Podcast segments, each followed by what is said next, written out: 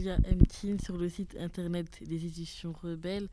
On peut lire que vous avez écrit votre premier roman à l'âge de 12 ans.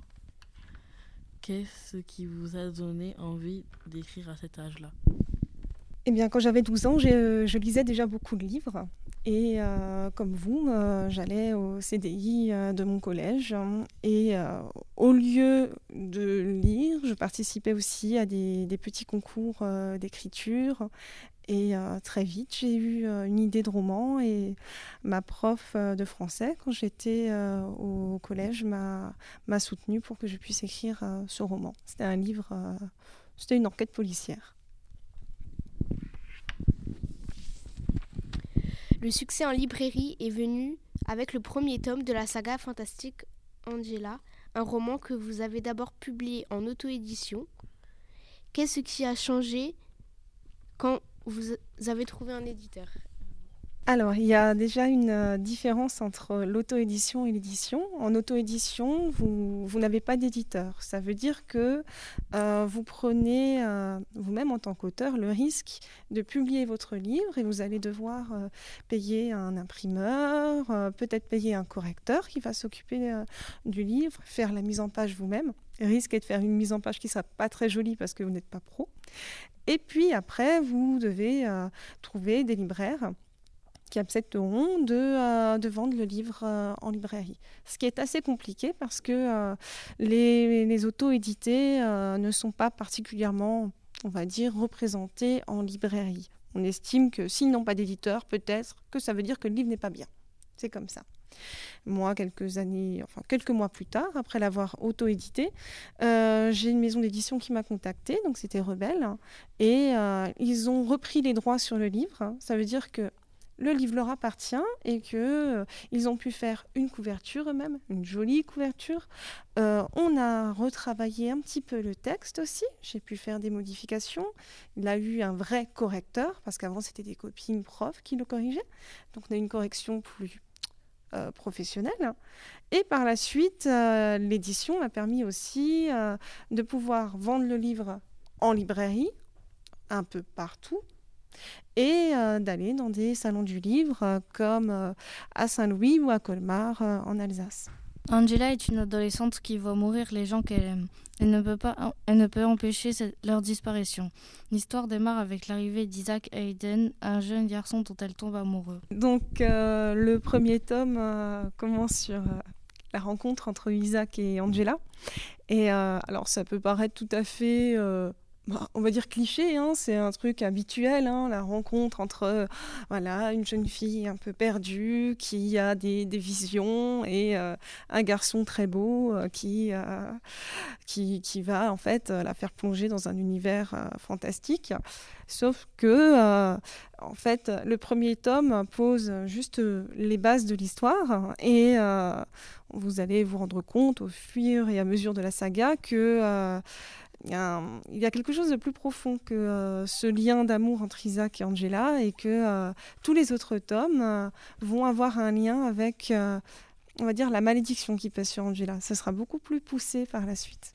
si quelqu'un venait me dire que voilà, il vient de lire le premier tome, je lui dirais déjà que, sachant que vous avez la toute première édition, je lui dirais attention, il existe une nouvelle édition qui a été écrite euh, cette année. Donc, euh, au mois de septembre, j'ai sorti une réédition d'Angela parce que ça faisait maintenant euh, trois ans, ouais, trois ou quatre ans que le tome 1 était sorti.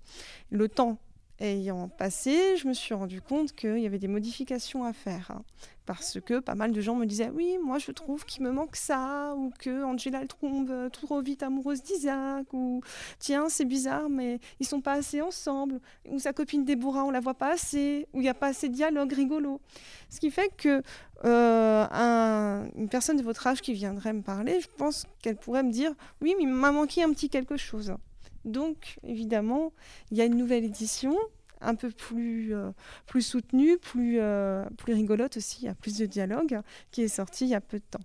Et je dirais surtout, euh, attention, tu n'es qu'au début des aventures d'Angela, parce que autant le premier, vous avez vu des bases, mais dans les autres, plus vous allez aller loin et plus ça va être épique, hein, parce qu'il y aura beaucoup de scènes d'action et puis l'histoire d'amour pour les filles sera beaucoup plus profonde dans les autres tomes. Les auteurs communiquent de plus en plus avec leurs fans là-bas sur Internet. Ah, est-ce que des auteurs là-bas ont déjà eu euh, l'influence là-bas sur vos histoires? C'est une très bonne question. Donc euh, oui, justement, euh, les commentaires des gens euh, avec qui je discute m'aident à avancer et à améliorer mes histoires. Et c'est justement pour ça que j'ai réécrit le, tome 1 d'Angela. Je me suis rendu compte qu'on me disait souvent qu'il il manquait un petit quelque chose pour que le livre soit un coup de cœur.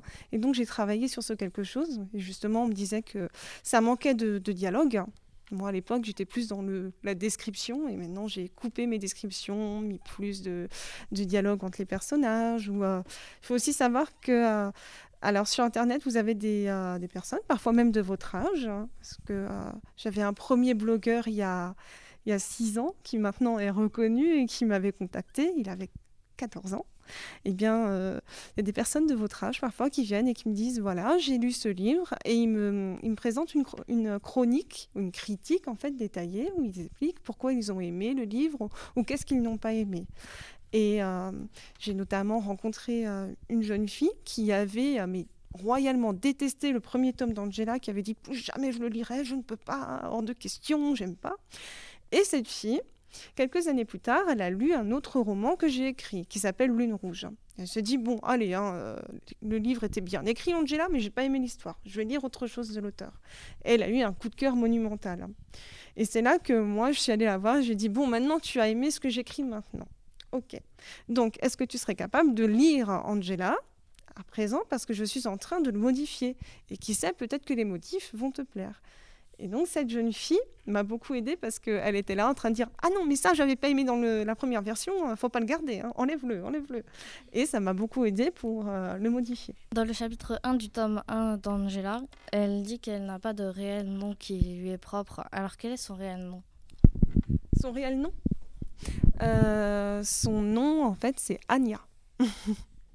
Et elle, euh, je ne vais pas trop vous spoiler, mais c'est une certaine personne qui lui a donné ce nom quand elle l'a rencontré pour la première fois. Et donc, euh, voilà, c'est euh, un nom de baptême qu'on lui a donné dans une autre vie. Mais j'en dis pas plus parce que sinon, je vais tout vous raconter. Ce nom, euh, en fait, il apparaît dès le tome 1. Dès le tome 1, on apprend que euh, quand euh, Angela était orpheline, eh bien, elle portait déjà ce nom, Dania. On l'avait on laissé dans un petit panier. voilà. Et au fur et à mesure de l'histoire, on comprend d'où vient l'origine du nom. Et l'origine, en fait, est liée à, on va dire, toute toute l'immense toile d'araignée euh, qui, euh, qui file, euh, on va dire, l'histoire. Donc, je ne vais pas en dire plus parce qu'à chaque fois, il y a un bout de la toile hein, qui va être lié et puis qui va créer cette histoire qui, qui va être qui va s'éclaircir dans le tout dernier tome. À la fin, vous aurez vraiment toutes les informations et vous allez vous dire ah oui c'est pour ça qu'il y avait ça dans le tome 1 c'est pour ça qu'il y avait ça là donc voilà le thème d'Angela là est assez sombre. Pourquoi là, vous là-bas sur le thème de la mort mhm. Alors c'est un thème qui peut paraître euh, sombre et effrayant, mais moi j'aime bien écrire sur des thèmes euh, comme euh, la mort parce que ça me fait penser à quelque chose que j'ai vu il n'y a pas longtemps. On disait que savoir qu'on va mourir, eh bien ça nous permet de profiter de la vie parce que eh bien l'immortalité n'a pas d'intérêt. Et donc dans Angela, on a cette impression que, euh, eh bien, il faut profiter de chaque instant parce que il peut nous arriver euh, bah, n'importe quoi.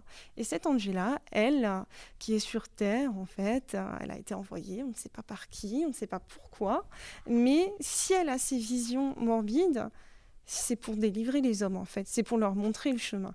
Et donc la saga permet de délivrer un message de paix parce que euh, elle, eh bien, au fur et à mesure, elle va prendre en charge, on va dire, son rôle de messager. D'ailleurs, c'est dans l'Inkipit, il écrit Je m'appelle Angela, je n'ai pas vraiment de message à vous donner, je vais juste vous raconter mon histoire.